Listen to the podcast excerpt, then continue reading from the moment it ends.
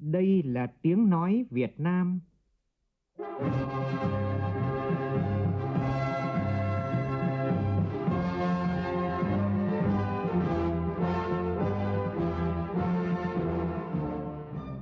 là tiếng nói Việt Nam,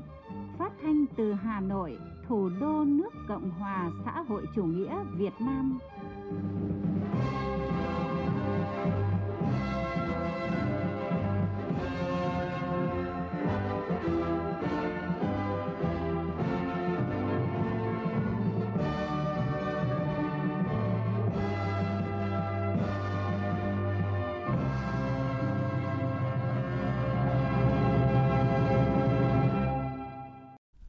Biên tập viên Hùng Cường xin kính chào quý vị và các bạn. Mời quý vị và các bạn nghe chương trình Thời sự chiều của Đài Tiếng Nói Việt Nam. Chương trình có những nội dung chính sau đây.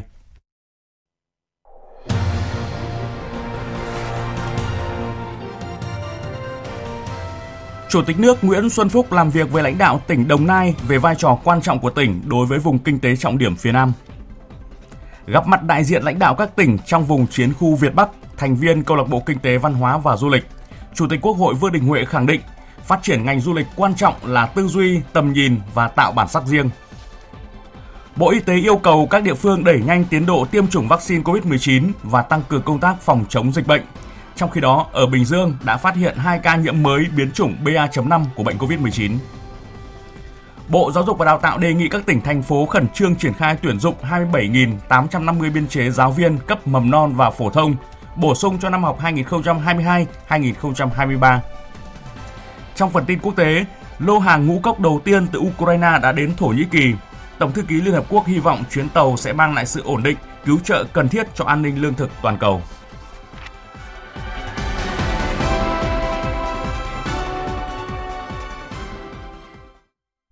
Bây giờ là nội dung chi tiết. Thưa quý vị và các bạn, chiều nay, Chủ tịch nước Nguyễn Xuân Phúc làm việc với lãnh đạo tỉnh Đồng Nai Đánh giá cao vai trò quan trọng của tỉnh đối với vùng kinh tế trọng điểm phía Nam và cả nước, Chủ tịch nước cũng chỉ ra nguy cơ tụt hậu. Do đó Đồng Nai cần đổi mới mạnh mẽ trong tư duy và hành động, cần trở thành một cực lan tỏa phát triển cho các địa phương lân cận như là Bình Phước, Bình Thuận, Lâm Đồng.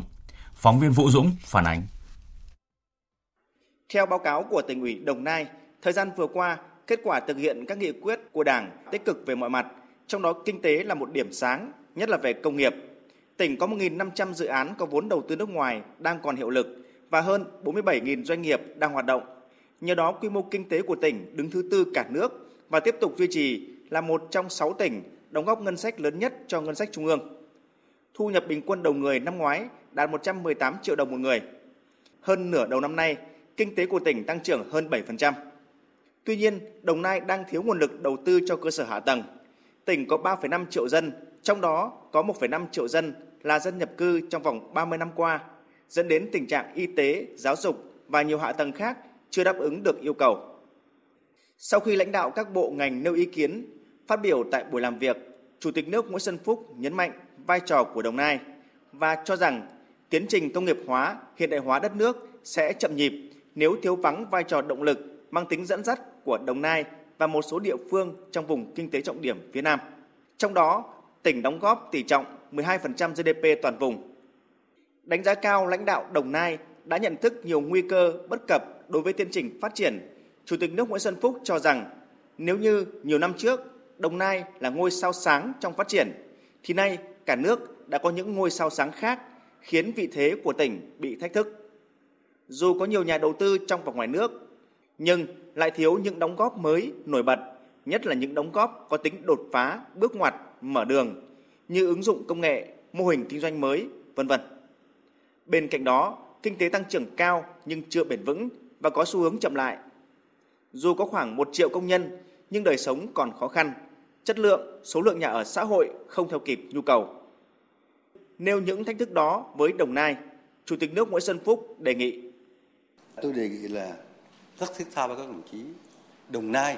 nên có một tầm nhìn mới, khát vọng mới trong điều kiện mới trong điều kiện khoa học, công nghệ và đổi mới sáng tạo của đất nước, của khu vực nếu chúng ta không có khát vọng mới trong điều kiện của đồng nai, như là giải quyết những cái bất cập nội tại của tỉnh đồng nai, chúng ta không có sức bật mới, khó có sự phát triển mà coi chừng chúng ta tụt hậu trong tương lai gần Cho nên cái đặt vấn đề của chúng tôi hôm nay đó là Đồng Nai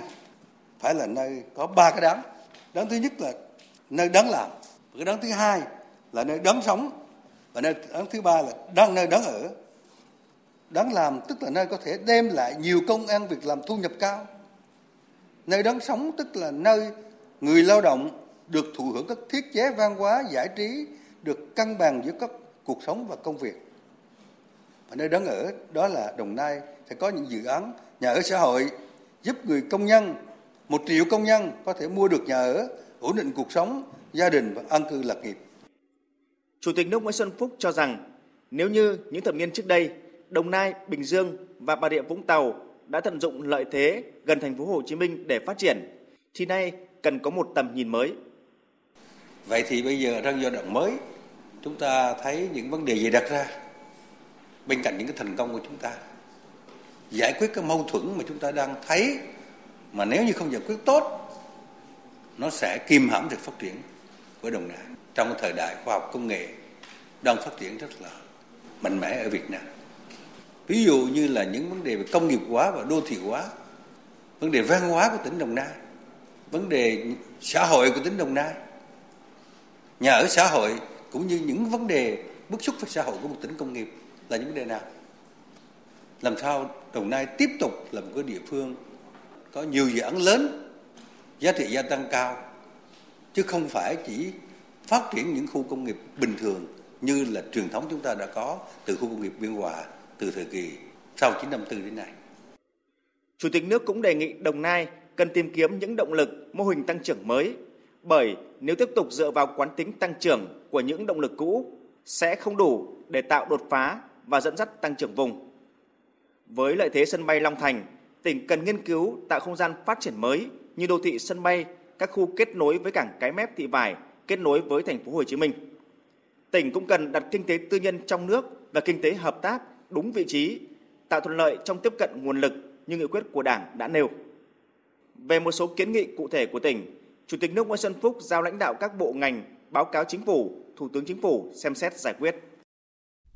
Chiều nay, Thủ tướng Phạm Minh Chính tiếp đại sứ Anh Gareth Wood chào từ biệt nhân dịp kết thúc nhiệm kỳ công tác tại Việt Nam. Thủ tướng Chính phủ Phạm Minh Chính đánh giá cao những đóng góp tích cực của đại sứ trong nhiệm kỳ vừa qua, đã góp phần đưa quan hệ đối tác chiến lược Việt Nam Anh phát triển ngày càng hiệu quả thực chất trên tất cả các lĩnh vực và các kênh đối ngoại, thúc đẩy giao lưu nhân dân, trong đó, việc ký kết và thực thi Hiệp định Thương mại Tự do Việt Nam-Anh đã góp phần thúc đẩy hơn nữa quan hệ kinh tế thương mại, kim ngạch xuất nhập khẩu hai chiều năm 2021 đạt gần 6,6 tỷ đô la, tăng 17,2% so với năm 2020. Thủ tướng khẳng định Việt Nam luôn coi trọng quan hệ song phương với Vương quốc Anh, đề nghị hai bên đẩy mạnh hoạt động trao đổi đoàn các cấp, đặc biệt là trao đổi đoàn cấp cao và tổ chức các hoạt động đa dạng cụ thể, có ý nghĩa thiết thực để kỷ niệm dấu mốc quan trọng 50 năm hai nước thiết lập quan hệ ngoại giao 1973-2023. Thủ tướng đề nghị hai bên tiếp tục phối hợp chặt chẽ, tận dụng các cam kết của Hiệp định Thương mại Tự do Việt Nam-Anh để thúc đẩy quan hệ kinh tế thương mại đầu tư song phương – phía Anh tăng cường nhập khẩu các nông sản, trái cây mùa vụ của Việt Nam, góp phần phục hồi tăng trưởng sau đại dịch. Các doanh nghiệp Anh quan tâm đầu tư mạnh mẽ hơn nữa vào các lĩnh vực như tăng trưởng xanh, chuyển đổi số, khởi nghiệp và đổi mới sáng tạo, đa dạng hóa chuỗi cung ứng, giáo dục đào tạo, dược phẩm, Thủ tướng tái khẳng định quyết tâm và ưu tiên của Việt Nam trong ứng phó với biến đổi khí hậu. Việt Nam sẽ tiếp tục hành động nhanh chóng, mạnh mẽ, tổng thể, toàn diện, đặc biệt là trong lĩnh vực chuyển đổi năng lượng và phát triển hạ tầng thích ứng với biến đổi khí hậu để biến các cam kết tại hội nghị COP26 thành hiện thực. Thủ tướng mong muốn hai bên đẩy mạnh hợp tác trong lĩnh vực giáo dục đào tạo, khoa học công nghệ, nhất là về hợp tác đào tạo đại học và sau đại học, giảng dạy tiếng Anh, chuyển đổi số trong giáo dục đào tạo, tăng học bổng cho sinh viên Việt Nam và tăng cường các chương trình liên kết đào tạo, trao đổi giảng viên, sinh viên và nghiên cứu sinh. Khuyến khích các trường đại học xếp hạng cao của Anh mở phân hiệu đại học tại Việt Nam. Thủ tướng đề nghị phía Anh hỗ trợ tạo thuận lợi cho 12.000 du học sinh Việt Nam đang học tập tại Anh, thúc đẩy giao lưu nhân dân, hợp tác văn hóa du lịch, tạo điều kiện cho cộng đồng người Việt tại Anh sinh sống, học tập, làm việc. Đồng thời, tiếp tục hợp tác chặt chẽ trên các diễn đàn đa phương và thúc đẩy hợp tác trong lĩnh vực quốc phòng an ninh. Nhân dịp này, Thủ tướng Chính phủ đã gửi lời cảm ơn đến Chính phủ Anh đã hỗ trợ vaccine phòng COVID-19 và thiết bị y tế cho Việt Nam. đề nghị hai bên tiếp tục hợp tác nghiên cứu sản xuất, chuyển giao công nghệ sản xuất vaccine và hỗ trợ Việt Nam phát triển công nghệ dược, nâng cao năng lực y tế. Đại sứ Anh Gareth Wood cảm ơn phía Việt Nam đã luôn tích cực hỗ trợ trong quá trình công tác để hoàn thành nhiệm vụ được giao. Nhất trí với các đề xuất hợp tác của Thủ tướng, đại sứ chuyển thông điệp của Thủ tướng Anh và các bộ trưởng Anh, khẳng định rất ấn tượng và tôn trọng vai trò của Việt Nam, thông điệp và các cam kết của Thủ tướng Chính phủ tại hội nghị COP26, qua đó cải thiện mạnh mẽ hình ảnh của Việt Nam trong con mắt các nhà đầu tư quốc tế.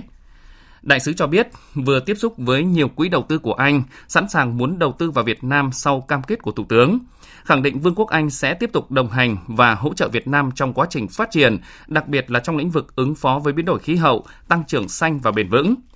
Tại cuộc gặp, hai bên đã trao đổi về vấn đề quốc tế và khu vực cùng quan tâm. Đại sứ Anh bày tỏ ủng hộ lập trường của ASEAN và Việt Nam về đảm bảo an ninh, an toàn, tự do hàng không hàng hải và giải quyết các tranh chấp trên Biển Đông bằng các biện pháp hòa bình trên cơ sở luật pháp quốc tế, nhất là Hiến trương Liên Hợp Quốc và Công ước Liên Hợp Quốc về luật biển năm 1982. Cũng chiều nay, Thủ tướng Phạm Minh Chính tiếp đại sứ Singapore tại Việt Nam Jaya Ratnam và Giám đốc Quỹ điều hành Quỹ Temasek Bun Heong đang có chuyến thăm làm việc tại Việt Nam. Quỹ Temasek là tổ chức từ thiện phi lợi nhuận lớn và có uy tín thuộc Temasek Holding, tập đoàn đầu tư toàn cầu thuộc sở hữu của chính phủ Singapore, với giá trị dòng của danh mục đầu tư đạt 400 tỷ đô la Singapore. Tại Việt Nam, Temasek đầu tư từ năm 2004 và đến năm 2021 đã giải ngân trực tiếp hơn 1 tỷ đô la. Tại buổi tiếp, Thủ tướng đánh giá quan hệ đối tác chiến lược Việt Nam Singapore đang phát triển mạnh mẽ, năng động trên các lĩnh vực, đặc biệt là kinh tế, thương mại, đầu tư, ngay cả trong tình hình ừ, thế giới có nhiều diễn biến phức tạp, khó lường, chưa có tiền lệ. Bất chấp dịch bệnh COVID-19, thương mại hai chiều giữa hai bên vẫn tăng trưởng tích cực, đạt 8,3 tỷ đô la năm 2021, tăng trên 23%. Trong 6 tháng năm 2022 đạt 4,75 tỷ đô la, Singapore đã trở thành nhà đầu tư lớn nhất của Việt Nam trong ASEAN với 2.959 dự án còn hiệu lực, tổng vốn đăng ký đạt 69,86 tỷ đô la, chiếm 16,3% tổng vốn FDI, đứng thứ hai trên 139 quốc gia và vùng lãnh thổ đầu tư vào Việt Nam. Thủ tướng cảm ơn sự ủng hộ và hỗ trợ của Singapore và quỹ Temasek với Việt Nam trong phòng chống dịch bệnh COVID-19, đồng thời đánh giá cao mô hình hoạt động của Temasek và việc quỹ Temasek đã triển khai 27 chương trình hợp tác hỗ trợ Việt Nam từ năm 2008 với tổng giá trị khoảng 10 triệu đô la và sự tham gia trực tiếp của khoảng 3.000 cán bộ Việt Nam. Thủ tướng khẳng định chính phủ Việt Nam hoan nghênh và sẵn sàng tạo điều kiện thuận lợi cho các doanh nghiệp Singapore đầu tư hoạt động tại Việt Nam – đề nghị các doanh nghiệp Singapore nói chung và Temasek nói riêng tiếp tục mở rộng đầu tư vào Việt Nam, nhất là trong các lĩnh vực công nghệ, phát triển hạ tầng chiến lược, logistics, khởi nghiệp, đổi mới sáng tạo. Đồng thời là cầu nối để đưa các nhà đầu tư nước ngoài đến Việt Nam, góp phần thúc đẩy hợp tác công tư để huy động mọi nguồn lực trên cơ sở hài hòa lợi ích, chia sẻ rủi ro giữa nhà nước, doanh nghiệp và người dân – đóng góp tích cực vào sự phát triển bền vững kinh tế xã hội và đưa mối quan hệ hữu nghị đối tác chiến lược Việt Nam Singapore lên tầm cao mới. Đại sứ Singapore Jaya Ratnam và giám đốc điều hành quỹ Temasek, ông Bun Heong đánh giá chính phủ Việt Nam đã xử lý rất tốt những vấn đề kinh tế, bất chấp các khó khăn, thách thức cũng như những nỗ lực và thành quả của Việt Nam trong kiểm soát dịch. Đại sứ đánh giá cao những chia sẻ của Thủ tướng về đường lối đối ngoại, xây dựng nền kinh tế độc lập tự chủ, huy động và sử dụng các nguồn lực dựa vào nguồn lực con người là chính của Việt Nam. Cho rằng những kết quả thu hút đầu tư thời gian qua cho thấy niềm tin mạnh mẽ của các nhà đầu tư với Việt Nam. Đại sứ và giám đốc điều hành quỹ Temasek nhất trí với những nhận định của Thủ tướng về quan hệ hai nước và các đề xuất hợp tác, đặc biệt là trong các lĩnh vực kinh tế, thương mại, đầu tư, chuyển đổi số, chuyển đổi năng lượng, hợp tác công tư. Qua đó tiếp tục thúc đẩy quan hệ hai nước, đóng góp vào hòa bình, ổn định, hợp tác, phát triển trong khu vực và trên thế giới. Giám đốc điều hành quỹ Temasek cũng cho biết, Temasek xác định tầm nhìn chiến lược và mong muốn mở rộng hoạt động tại Việt Nam. Chiều nay tại nhà Quốc hội, Chủ tịch Quốc hội Vương Đình Huệ gặp mặt các thành viên câu lạc bộ kinh tế, văn hóa và du lịch, đại diện lãnh đạo các tỉnh trong vùng chiến khu Việt Bắc. Phát biểu tại cuộc gặp mặt, Chủ tịch Quốc hội nhấn mạnh giá trị văn hóa lịch sử, cách mạng của Việt Nam là nguồn tài nguyên du lịch vô cùng đồ sộ, phong phú và hiếm có. Vì vậy, trong tái cấu trúc ngành du lịch cần phải gắn với việc bảo tồn, phát huy giá trị văn hóa lịch sử cách mạng. Tin của phóng viên Lê Tuyết. Chủ tịch Quốc Hội Vương Đình Huệ nhấn mạnh, đại dịch COVID-19 gây tổn thất nặng nề nhưng cũng là cơ hội rất lớn để Việt Nam tái cơ cấu căn bản toàn diện ngành du lịch theo tinh thần nghị quyết số 08 của Bộ Chính trị về phát triển du lịch trở thành ngành kinh tế mũi nhọn và theo luật du lịch đã được Quốc hội thông qua, đẩy mạnh tái cơ cấu cả về môi trường, hạ tầng, doanh nghiệp và các sản phẩm du lịch, thay đổi nhận thức để đưa du lịch thành ngành kinh tế tổng hợp mang tính liên kết ngành và vùng. Chủ tịch Quốc hội nhấn mạnh, phát triển ngành du lịch quan trọng là tư duy, tầm nhìn và tạo bản sắc riêng. Vì thế, các thành viên của câu lạc bộ Kinh tế Văn hóa và Du lịch cần đóng góp tiếng nói để cùng với sự chung tay của trung ương, địa phương và các nhà quản lý đẩy mạnh hơn nữa ngành du lịch trong thời gian tới. Chủ tịch Quốc hội đánh giá cao Hội đồng dân tộc của Quốc hội, Viện Kinh tế Văn hóa thuộc Liên hiệp các hội khoa học và kỹ thuật Việt Nam đã phối hợp tổ chức hội thảo và chọn chủ đề liên kết phát triển du lịch gắn với bảo tồn phát huy các giá trị văn hóa lịch sử cách mạng chiến khu Việt Bắc với 6 tỉnh gồm Cao Bằng, Bắc Cạn, Lạng Sơn, Thái Nguyên, Hà Giang, Tuyên Quang. Tôi cũng đồng tình với chủ đề mà du lịch hôm nay công chí ờ, có cái thổi thảo đấy. Du lịch mà đặc biệt là du lịch Việt Nam thì phát triển du lịch mà gắn với cái bảo tồn, phát huy các giá trị văn hóa, lịch sử và cách mạng. Giá trị văn hóa, lịch sử cách mạng của Việt Nam là một cái loại tài nguyên du lịch vô cùng đồ sộ, phong phú và có thể nói là hiếm có của Việt Nam đối với thế giới. Thì trong cái tái cấu trúc lại ngành du lịch phát triển du lịch thì phải gắn với cái chuyện này sao là bảo tồn được sao phát huy được các cái giá trị văn hóa rồi lịch sử và cách mạng chúng ta vô cùng vô tận. Chủ tịch Quốc hội Vương Đình Huệ đề nghị việc phát triển du lịch của 6 tỉnh cũng cần phải gắn chặt với thực hiện 3 chương trình mục tiêu quốc gia về xây dựng nông thôn mới, phát triển kinh tế dội vùng đồng bào dân tộc thiểu số và miền núi, xóa đói giảm nghèo bền vững. Mời quý vị nghe tiếp chương trình Thời sự chiều với những tin quan trọng khác. Ngày hôm nay, Chủ tịch nước Nguyễn Xuân Phúc đã ký quyết định truy tặng huân chương chiến công hạng nhất cho Thượng tá Đặng Anh Quân, đội trưởng đội Cảnh sát phòng cháy chữa cháy và cứu nạn cứu hộ, Công an quận Cầu Giấy, thành phố Hà Nội. Thượng úy Đỗ Đức Việt và hạ sĩ Nguyễn Đình Phúc, đội Cảnh sát phòng cháy chữa cháy và cứu nạn cứu hộ, Công an quận Cầu Giấy, Công an thành phố Hà Nội đã lập chiến công đặc biệt xuất sắc trong chiến đấu và phục vụ chiến đấu, góp phần vào sự nghiệp xây dựng chủ nghĩa xã hội và bảo vệ Tổ quốc – quyết định có hiệu lực thi hành từ ngày ký. Và hôm nay, Đại tướng Tô Lâm, Bộ trưởng Bộ Công an cũng đã ký quyết định truy thăng cấp bậc hàm đối với 3 cán bộ chiến sĩ đội Cảnh sát phòng cháy chữa cháy và cứu nạn cứu hộ Công an quận Cầu Giấy, Hà Nội đã dũng cảm hy sinh khi đang làm nhiệm vụ. Tin của phóng viên Đài Tiếng Nói Việt Nam. Bộ trưởng Tô Lâm quyết định truy thăng cấp bậc hàm từ trung tá lên thượng tá đối với đồng chí Đặng Anh Quân, đội trưởng đội cảnh sát phòng cháy chữa cháy và cứu nạn cứu hộ công an quận Cầu Giấy truy thăng cấp bậc hàm từ trung úy lên thượng úy đối với đồng chí Đỗ Đức Việt, cán bộ đội cảnh sát phòng cháy chữa cháy và cứu nạn cứu hộ công an quận Cầu Giấy và truy thăng cấp bậc hàm từ binh nhì lên hạ sĩ đối với đồng chí Nguyễn Đình Phúc, chiến sĩ đội cảnh sát phòng cháy chữa cháy và cứu nạn cứu hộ công an quận Cầu Giấy. Cũng trong ngày hôm nay, Ban chấp hành Trung ương Đoàn Thanh niên Cộng sản Hồ Chí Minh đã quyết định truy tặng huy hiệu tuổi trẻ dũng cảm của Ban chấp hành Trung ương Đoàn đối với hai cá, hai cá nhân gồm Thượng úy Đỗ Đức Việt và Hạ sĩ Nguyễn Đình Phúc. Thưa quý vị và các bạn, trong vụ cháy tại số nhà 231 Quan Hoa, Cầu Giấy đầu giờ chiều ngày hôm qua, các cán bộ chiến sĩ phòng cháy chữa cháy công an quận Cầu Giấy Hà Nội đã hoàn thành nhiệm vụ là giải cứu được 8 người dân gặp nạn và dập tắt thành công đám cháy. Nhưng đánh đổi cho sự bình an của nhân dân, ba cán bộ chiến sĩ đã không may hy sinh trong lúc làm nhiệm vụ. Sự hy sinh của các anh là mất mát to lớn, không thể đong đếm, bù đắp. Đồng đội, người dân, ai cũng thấy nghẹn lòng. Ghi nhận của phóng viên Kim Thanh. Đến giờ phút này, nhiều người dân phường Quan Hoa, quận Cầu Giấy cũng như những người dân khi biết thông tin ba chiến sĩ cảnh sát phòng cháy chữa cháy quận Cầu Giấy hy sinh trong lúc làm nhiệm vụ vẫn cảm thấy xót xa bởi mất mát quá lớn.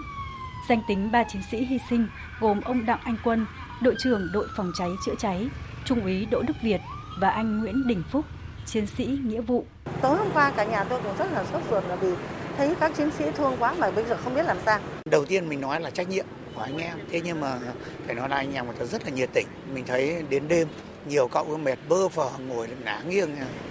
dần tỉnh người ta ủng hộ nước nồi các thứ nhưng mà mệt đến chả uống được nước nữa cái ai nó chả dưng chả ai mà chả thấy đau xót đây là ba gia đình đã mất đi ba người thân mặc dù là thời bình thế nhưng mà những sự hy sinh thì vẫn còn rất nhiều à, quanh đây để bảo vệ uh, cuộc sống bình yên cho người dân cũng như là um, là là bảo vệ cái cái cái sự an toàn và tính mạng cho người dân các em đã hy sinh làm cho tổn thất rất là mất mát của các gia đình em cũng là cơ quan rất là lớn ờ, sự mất mát đó thì tất cả mọi người như người dân chúng tôi mãi mãi nhớ đến cái công lao cũng như cái sự hy sinh của em đó. Sự hy sinh của các anh trong lúc làm nhiệm vụ là nỗi đau vô tận đối với gia đình và đồng đội. Từ chiều hôm qua, người thân và xóm giềng đã đến động viên, chia sẻ với gia đình các anh. Những giọt nước mắt cứ thế rơi trong sự đau xót, tiếc thương tại gia đình Trung úy Đỗ Đức Việt, không khí buồn đau bao trùm ngôi nhà nhỏ. Bà Đỗ Thị Bằng, bà ngoại chiến sĩ phòng cháy chữa cháy Đỗ Đức Việt, nghẹn ngào. Tôi không thể nén nổi, tôi lúc mà nói thật hồn vía nó không còn gì nữa. Nghĩ đến khổ quá. Tôi mới đầu còn không tin cơ, tại vì nó không gọi điện về cho nhà mà biết. Giờ tháng trước là bố mẹ nó mới nói là cho tôi đi Đà Nẵng để chơi ở Đà Nẵng để thế xong nó cứ bá vai bá cổ tôi nó bóp rồi nó bảo cứu sống để cho con lấy vợ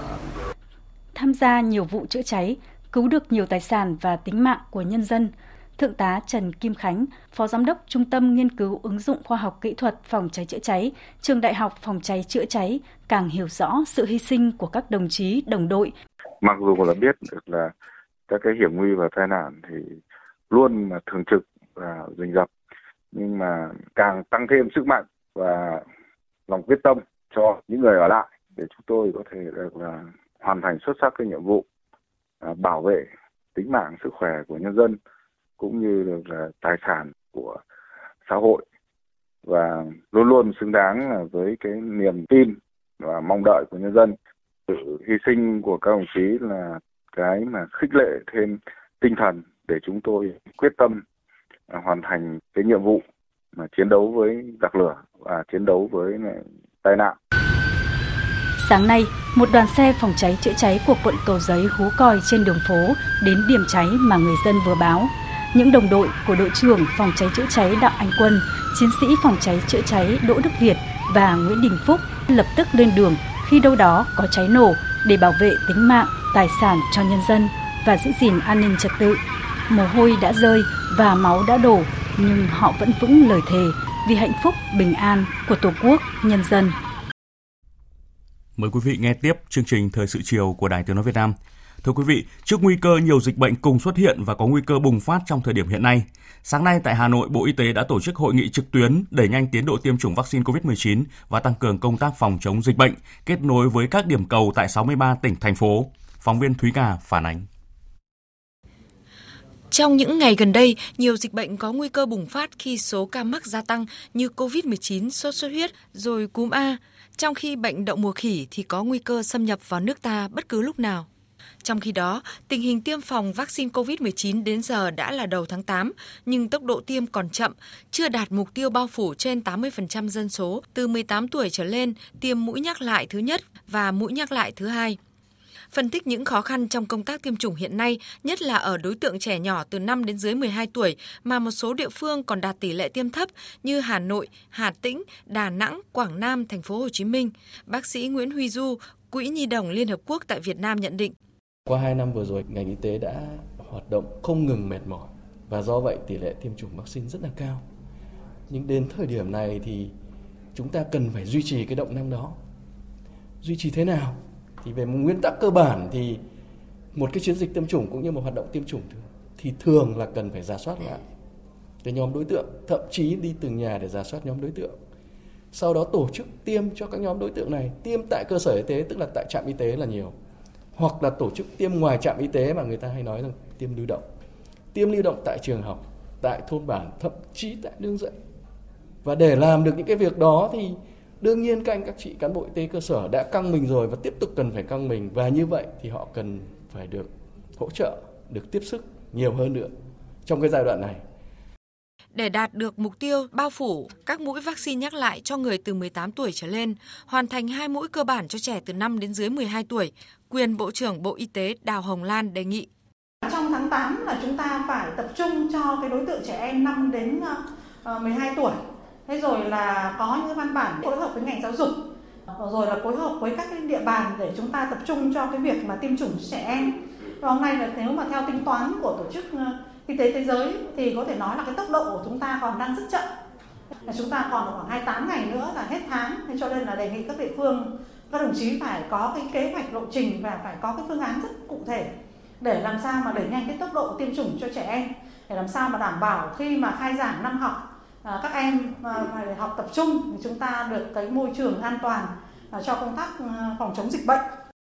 để mục tiêu bao phủ mũi nhắc lại thứ nhất và thứ hai ở người trưởng thành đạt tỷ lệ khoảng 80%, Bộ Y tế đề nghị các địa phương cần tiếp tục rà soát, truyền thông về lợi ích và sự an toàn của vaccine COVID-19 là giảm nguy cơ chuyển nặng, giảm tử vong và giảm quá tải cho ngành y tế. Bên cạnh đó, một việc cần được giải quyết ngay là chế độ phụ cấp cho nhân viên y tế cơ sở, nhân viên y tế dự phòng nhằm động viên lực lượng này sau hơn 2 năm căng mình chống dịch.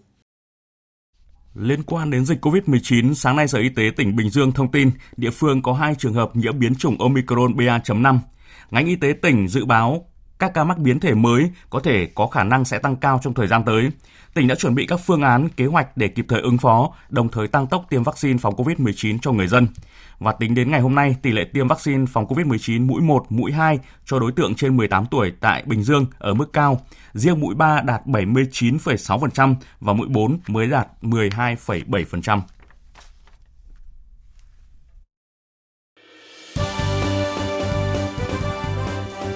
Thời sự tiếng nói Việt Nam Thông tin nhanh Bình luận sâu Tương tác đa chiều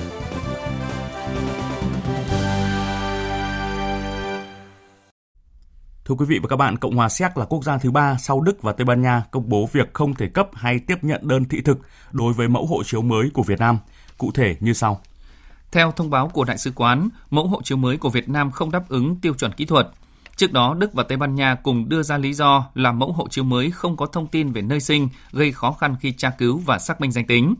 Lãnh đạo Cục xuất nhập cảnh Bộ Công an cho biết những vấn đề liên quan đến hộ chiếu mới của Việt Nam đang được đơn vị của Bộ Công an cùng Bộ Ngoại giao làm việc với các nước phối hợp giải quyết. Sau một ngày áp dụng thu phí tự động ETC hoàn toàn trên các tuyến cao tốc từ 9 giờ ngày 1 tháng 8, Tổng cục Đường bộ Việt Nam thông tin cho biết ghi nhận cơ bản việc vận hành ETC diễn ra suôn sẻ, không phát sinh tình huống phức tạp, đảm bảo các yêu cầu đề ra. Tuy nhiên vẫn còn xảy ra một số lỗi do nhiều nguyên nhân khác nhau làm ùn tắc cục bộ tại một số trạm thu phí. Theo Tổng cục Đường bộ Việt Nam, một số tình huống từ người tham gia giao thông đó là do xe chưa dán thẻ hoặc dán nhưng tài khoản không có tiền, số dư không đủ, một xe dán thẻ hoặc đăng ký dịch vụ của cả hai đơn vị cung cấp, xe mượn nên không nắm được thông tin tài khoản giao thông. Về tình huống của bên thu phí, đó là hệ thống thu phí tự động không đọc được thẻ trên phương tiện, do thẻ dán lâu giảm chất lượng, thẻ dán sai quy cách. Hệ thống thu phí mới lắp đặt chưa hiệu chỉnh chuẩn, nhân viên xử lý tình huống còn chậm. Tổng cục Đường bộ Việt Nam cho biết dù đã lường trước các lỗi phát sinh, nhưng ngày đầu vận hành thu phí tự động hoàn toàn với các tuyến cao tốc nên còn nhiều bỡ ngỡ. Để khắc phục các bất cập xảy ra, cơ quan này đã chỉ đạo các nhà cung cấp dịch vụ thu phí tự động khắc phục lỗi hệ thống, lỗi thiết bị, tăng thêm nhân lực có kinh nghiệm tại các trạm thu phí đường cao tốc. Các nhà cung cấp dịch vụ cũng phải ra soát để xử lý dứt điểm tình trạng một xe có hai tài khoản giao thông. Bộ Giao thông Vận tải cũng đã yêu cầu xử lý trách nhiệm cá nhân, đơn vị liên quan nếu gây khó khăn cho phương tiện dán thẻ thu phí tự động không dừng ETC. Phóng viên Mạnh Phương phản ánh trên tuyến cao tốc Pháp Vân Cầu Rẽ, sau 2 ngày thu phí tự động không dừng ETC đối với tất cả phương tiện qua trạm, lực lượng chức năng đã hỗ trợ xử lý trên 4.200 xe qua trạm.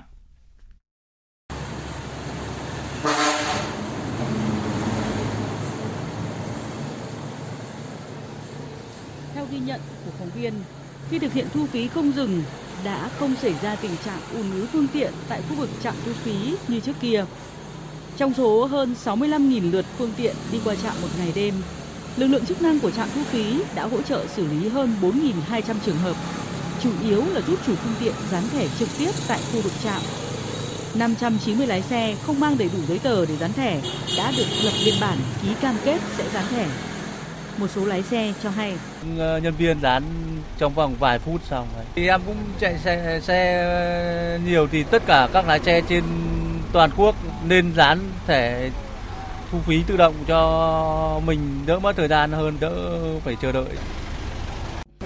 Cái này là em dán từ lâu rồi, coi như là bây giờ chỉ em chỉ nạp tiền thôi mà. Rất là dễ đây này, coi như là chỉ có vào coi như là số tài khoản của và số xe của mình là làm được ngay. Anh Nguyễn Văn Tuấn, nhân viên công ty trách nhiệm hữu hạn thu phí tự động VETC cho biết. Thời gian thì dán thẻ thì mất chỉ tầm khoảng 2 đến 3 phút thôi thì ờ, khách vào thì mình kiểm tra xem là xe là đã dán hay chưa. Nếu mà xe dán lần đầu tiên thì là miễn phí, còn xe dán lại lần thứ hai thì là mất phí thẻ là 120 nghìn. Ông Vũ Ngọc Ánh, Phó Tổng Giám đốc Công ty Cổ phần BOT Pháp Vân Cầu Rẽ cho biết, công ty đã xây dựng các phương án, kịch bản đối phó với từng tình huống.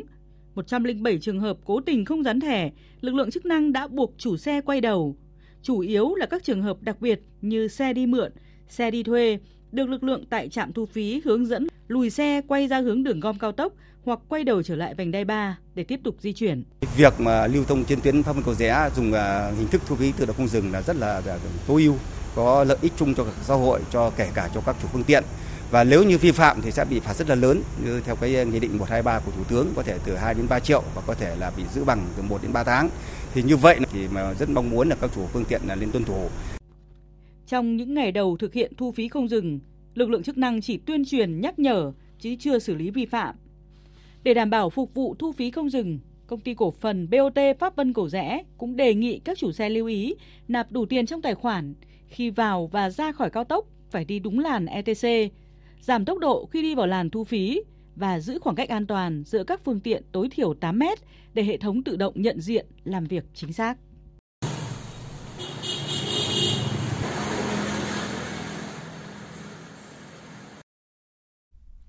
Hôm nay, Bộ Giáo dục và Đào tạo có công văn gửi Ủy ban Nhân dân các tỉnh, thành phố trực thuộc Trung ương về việc triển khai tuyển dụng biên chế giáo viên mầm non phổ thông theo quyết định số 72 của Bộ Chính trị. Theo đó, Bộ Giáo dục Đào tạo đề nghị Ủy ban Nhân dân các tỉnh, thành phố chỉ đạo khẩn trương triển khai tổ chức tuyển dụng 27.850 biên chế giáo viên cấp mầm non và phổ thông, bổ sung cho các tỉnh, thành phố năm học 2022-2023.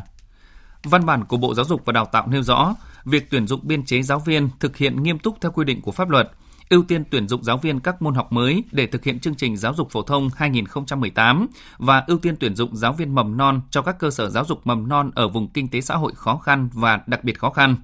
Các tỉnh thành phố tập trung các giải pháp để đảm bảo nguồn tuyển dụng biên chế giáo viên như thông tin rộng rãi về biên chế tuyển dụng, làm việc với các cơ sở đào tạo để có nguồn tuyển dụng, trao đổi với các địa phương khác để phối hợp tuyển dụng theo các môn học đáp ứng yêu cầu. Về lâu dài, các địa phương cần có lộ trình đào tạo nguồn nhân lực phục vụ cho ngành giáo dục để đảm bảo có nguồn tuyển dụng cho lộ trình cấp bổ sung biên chế đến năm 2026. Trước đó, ngày 18 tháng 7, Bộ Chính trị đã ban hành quyết định số 72 về biên chế các cơ quan đảng, mặt trận Tổ quốc, tổ chức chính trị ở Trung ương, các tỉnh ủy, thành ủy, đảng ủy khối trực thuộc Trung ương giai đoạn 2022-2026.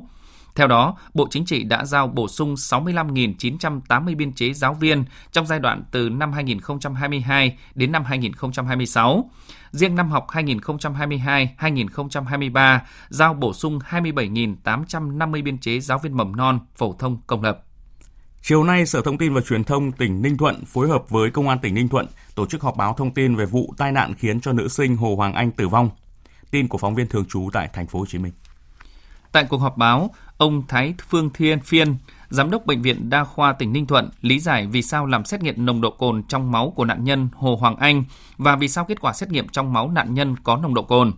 Theo ông Thái Phương Phiên, việc xét nghiệm là do công an thành phố Phan Rang Tháp Tràm yêu cầu. Về kết quả trong máu nạn nhân có nồng độ cồn, ông Thái Phương Phiên cho biết, khi thực hiện xét nghiệm nồng độ cồn trong máu, kỹ thuật viên đã không thực hiện đúng theo quy định – Bên cạnh đó, khi nhận thấy kết quả xét nghiệm, việc có nồng độ cồn trong máu của bệnh nhân là bất thường, nhưng kỹ thuật viên đã không thực hiện xem xét lại mà vẫn trả kết quả xét nghiệm. Tại cuộc họp báo, ông Nguyễn Chí Long, Phó Giám đốc Sở Thông tin Truyền thông Ninh Thuận thông tin, theo ngành chức năng, kết quả xét nghiệm nồng độ cồn của nữ sinh Hồ Hoàng Anh chưa được kiểm chứng, không đủ độ tin cậy và không phù hợp với tình trạng của nữ sinh.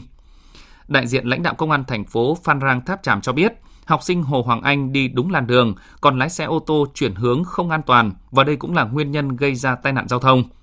Qua điều tra, lái xe cũng thừa nhận tạm tại thời điểm xảy ra tai nạn có dùng điện thoại. Vụ tai nạn xảy ra vào khoảng 7 giờ 30 phút ngày 28 tháng 6 khiến em Hồ Hoàng Anh tử vong. Sau đó không đồng tình với các kết quả điều tra, bố của nạn nhân đã có đơn khiếu nại về việc làm sai lệch hồ sơ vụ việc khi kết quả giám định cho rằng trong máu của con gái ông có nồng độ cồn ở mức cao. Thưa quý vị và các bạn, mùng 4 tháng 8 tới, Liên hoan phát thanh toàn quốc lần thứ 15 mới chính thức khai mạc tại thành phố Hồ Chí Minh.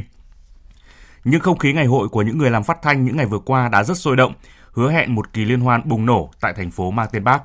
Phản ánh của phóng viên Kim Dung thường trú tại thành phố Hồ Chí Minh. Để chuẩn bị cho chương trình phát thanh trực tiếp tham gia vòng chung khảo Liên hoan phát thanh toàn quốc lần thứ 15 năm 2022, đoàn phóng viên biên tập viên Đài Phát thanh Truyền hình Hải Phòng đã bay vào thành phố Hồ Chí Minh sớm hơn 3 ngày so với ngày thi của đoàn.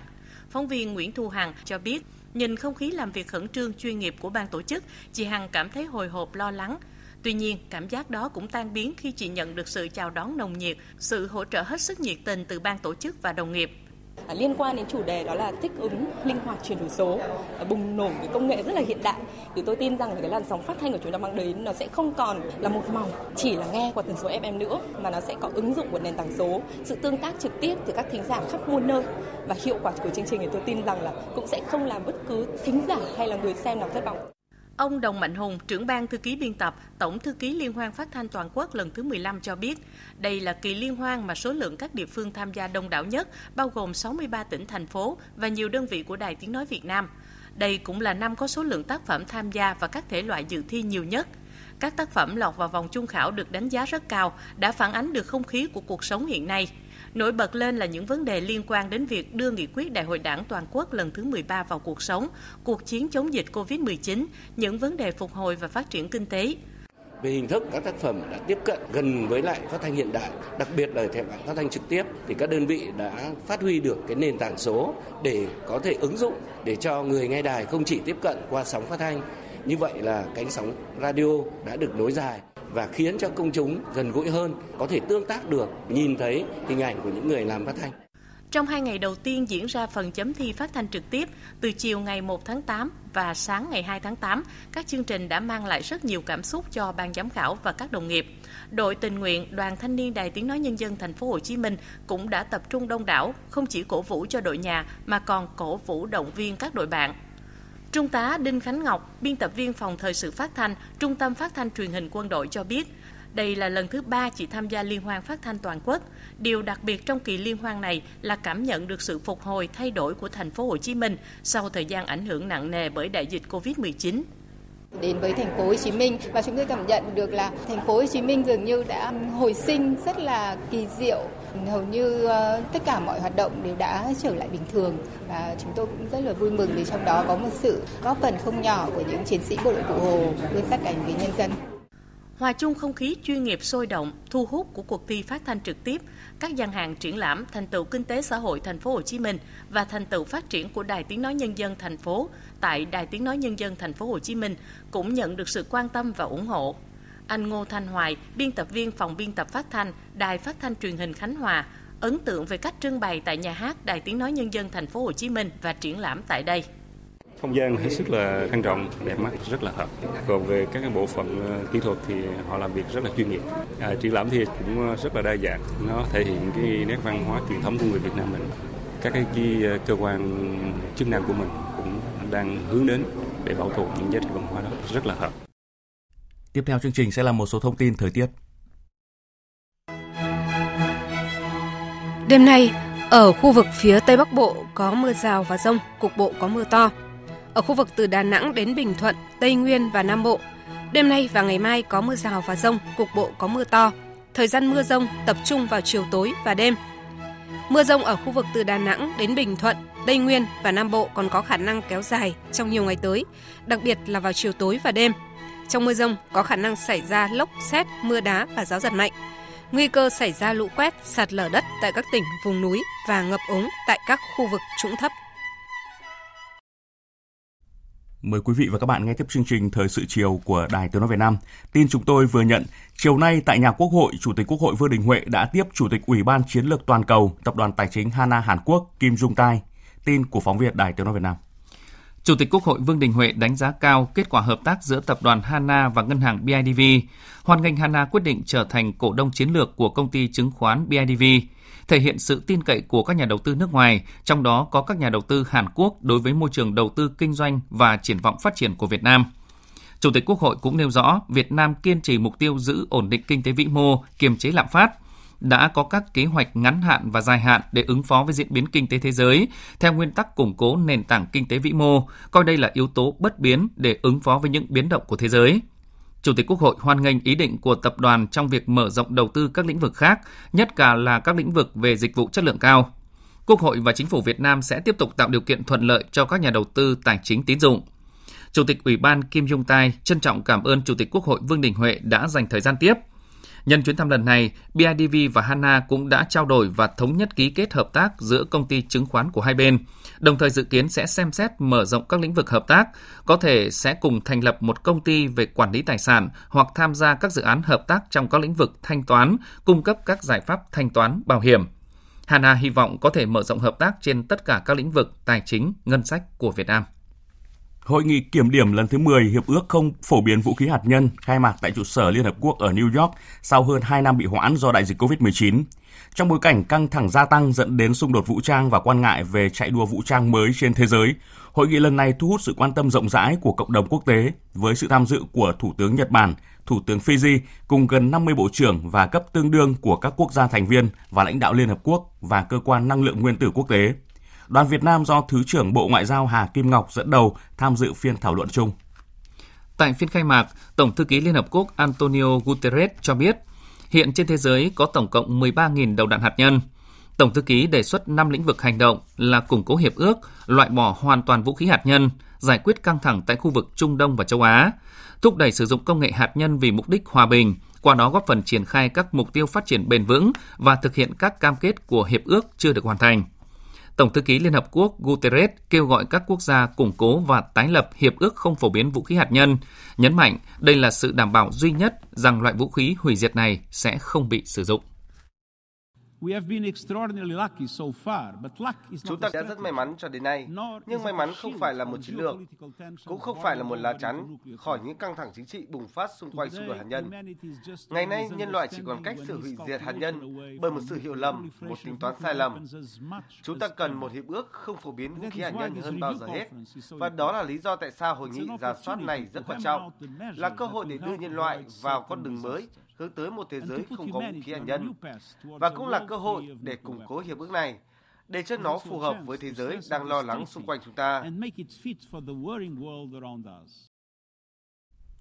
Trong phát biểu của mình, Thứ trưởng Bộ Ngoại giao Hà Kim Ngọc khẳng định chủ trương chính sách nhất quán của Việt Nam là thúc đẩy cân bằng cả ba trụ cột của hiệp ước là không phổ biến vũ khí hạt nhân, kêu gọi các quốc gia loại bỏ hoàn toàn vũ khí hạt nhân và nhấn mạnh quyền của các quốc gia sử dụng năng lượng hạt nhân vì mục đích hòa bình.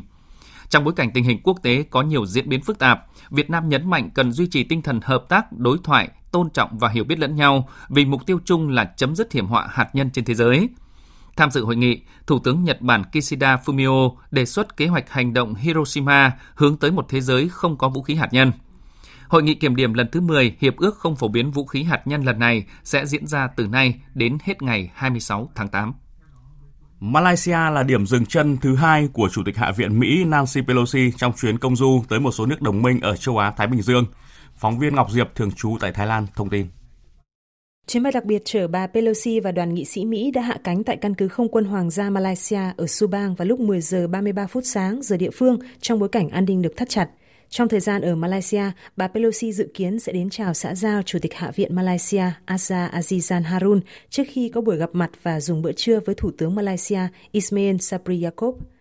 Theo thông cáo báo chí của Văn phòng Chủ tịch Hạ viện Mỹ, chuyến đi của bà Pelosi sẽ tập trung vào các quan hệ đối tác an ninh, kinh tế và quản trị dân chủ ở khu vực Ấn Độ Dương, Thái Bình Dương. Tuy nhiên, thông cáo này không đề cập đến việc bà Pelosi và đoàn nghị sĩ Mỹ có dừng chân ở Đài Loan hay không. Đây là chuyến thăm đầu tiên của Chủ tịch Hạ viện Mỹ Nancy Pelosi đến Malaysia.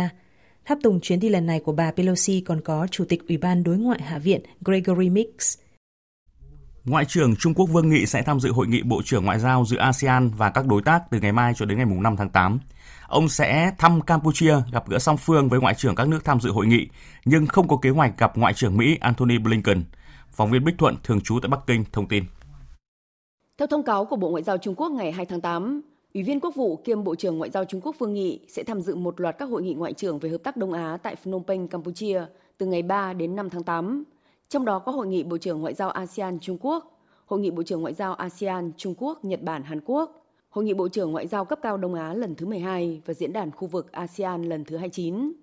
Ông Vương Nghị cũng sẽ thăm Campuchia theo lời mời của Phó Thủ tướng kiêm Bộ trưởng Ngoại giao và Hợp tác Quốc tế Campuchia Prak Sokhon. Trong cuộc họp báo thường kỳ chiều ngày 2 tháng 8, Người phát ngôn Bộ Ngoại giao Trung Quốc Hoa Xuân Oánh nhấn mạnh, năm nay là năm đầu tiên các hội nghị ngoại trưởng hợp tác Đông Á được tổ chức trực tiếp kể từ sau đại dịch. Trung Quốc mong muốn các cuộc họp này sẽ tiếp tục tập hợp đồng thuận, tăng cường đoàn kết phối hợp, tìm kiếm sự phục hồi và phát triển chung, đồng thời tạo ra động lực mới cho hòa bình và ổn định khu vực. Bà Hoa Xuân Oánh cũng cho biết, bên lề hội nghị, ông Vương Nghị sẽ gặp Ngoại trưởng Lào, Brunei, Nhật Bản, Sri Lanka và New Zealand, nhưng không có kế hoạch gặp Ngoại trưởng Mỹ Antony Blinken. Chuyến hàng ngũ cốc đầu tiên của Ukraine đã rời cảng Odessa dự kiến sẽ đến vùng biển Thổ Nhĩ Kỳ vào tối nay. Phóng viên Ngọc Thạch từ Trung Đông thông tin. Bộ Quốc phòng Thổ Nhĩ Kỳ cho biết tàu đăng ký cờ Sierra Leone đã rời cảng Odessa của Ukraine tới Tripoli của Liban. Dự kiến tàu đến vùng biển Thổ Nhĩ Kỳ đêm nay, tàu chở 26.000 tấn ngô. Đây là nỗ lực của Ukraine, Nga, Thổ Nhĩ Kỳ và Liên Hợp Quốc theo thỏa thuận đảm bảo xuất khẩu ngũ cốc tại các cảng của Ukraine ra thế giới hồi cuối tháng 7 vừa qua. Theo thỏa thuận, việc kiểm tra tàu hàng sẽ diễn ra ở eo biển Bosphorus của Thổ Nhĩ Kỳ. Tuyên bố của Thổ Nhĩ Kỳ cũng cho biết các tàu khác cũng sẽ rời các cảng của Ukraine thông qua hành lang an toàn phù hợp với các thỏa thuận đã ký. Tổng thống Thổ Nhĩ Kỳ Tayyip Erdogan nói rằng thỏa thuận vận chuyển ngũ cốc từ Ukraine được ký kết dưới sự bảo trợ của Ankara là một thành công ngoại giao quan trọng. Liên Hợp Quốc hoan nghênh hoạt động này. Tổng thư ký Anthony Guterres hy vọng đây sẽ là tàu thương mại đầu tiên trong số nhiều tàu thương mại chở ngũ cốc từ Ukraine ra nước ngoài và mang lại sự ổn định, cứu trợ rất cần thiết cho an ninh lương thực toàn cầu. Chuyến hàng ngũ cốc đầu tiên này được chuyển đến Liban bởi quốc gia này đang phải gánh chịu khủng hoảng tài chính tồi tệ nhất trên thế giới trong hơn 150 năm qua. Chiều nay, Australia đã quyết định tăng lãi suất. Đây là lần tăng lãi suất thứ tư trong vòng 4 tháng qua. Việc tăng lãi suất sẽ gây thêm sức ép cho cuộc sống của người dân, song được cho là biện pháp hữu hiệu để kiểm soát và đưa lạm phát về mức mục tiêu từ 2% cho đến 3%. Phóng viên Việt Nga thường trú tại Australia thông tin. Ngân hàng Dự trữ Australia vừa ra thông báo về quyết định nâng lãi suất thêm 0,5% lên 1,85% nhằm kiểm soát lạm phát đang gia tăng ở nước này. Theo số liệu thống kê mới công bố, chỉ số lạm phát tại Australia đã lên đến 6,1% vào quý 2 vừa qua. Không dừng lại ở đó, từ nay đến cuối năm, lạm phát được cho là sẽ tiếp tục tăng lên và có thể đạt tới 7,75% vào cuối năm nay, trước khi giảm xuống khoảng hơn 4% vào năm 2023 và còn khoảng 3% vào năm 2024. Trong bối cảnh này, việc tăng lãi suất được Ngân hàng Dự trữ Australia coi là biện pháp hữu hiệu để kiểm soát và dần đưa lạm phát về mức mục tiêu là từ 2% đến 3%. Việc tăng lãi suất lần thứ tư liên tiếp trong 4 tháng qua sẽ tác động mạnh tới những người vay tiền ngân hàng để mua nhà, khi mà kể từ tháng 5 đến nay, số tiền mà họ phải trả cho ngân hàng đã tăng thêm gần 500 đô la Australia mỗi tháng, nếu vay khoảng 500.000 đô la Australia. Bên cạnh đó, tăng lãi suất cũng ảnh hưởng tới hoạt động của các doanh nghiệp. Mặc dù việc tiếp tục tăng lãi suất sẽ tạo thêm gánh nặng cho người dân trong lúc đang phải đối mặt với cuộc sống khó khăn. Song để đưa mức lạm phát về mục tiêu và có thể cân bằng được cung và cầu trong xã hội, thì Ngân hàng Dự trữ Australia không có nhiều sự lựa chọn. Tiếp theo chương trình là trang tin thể thao.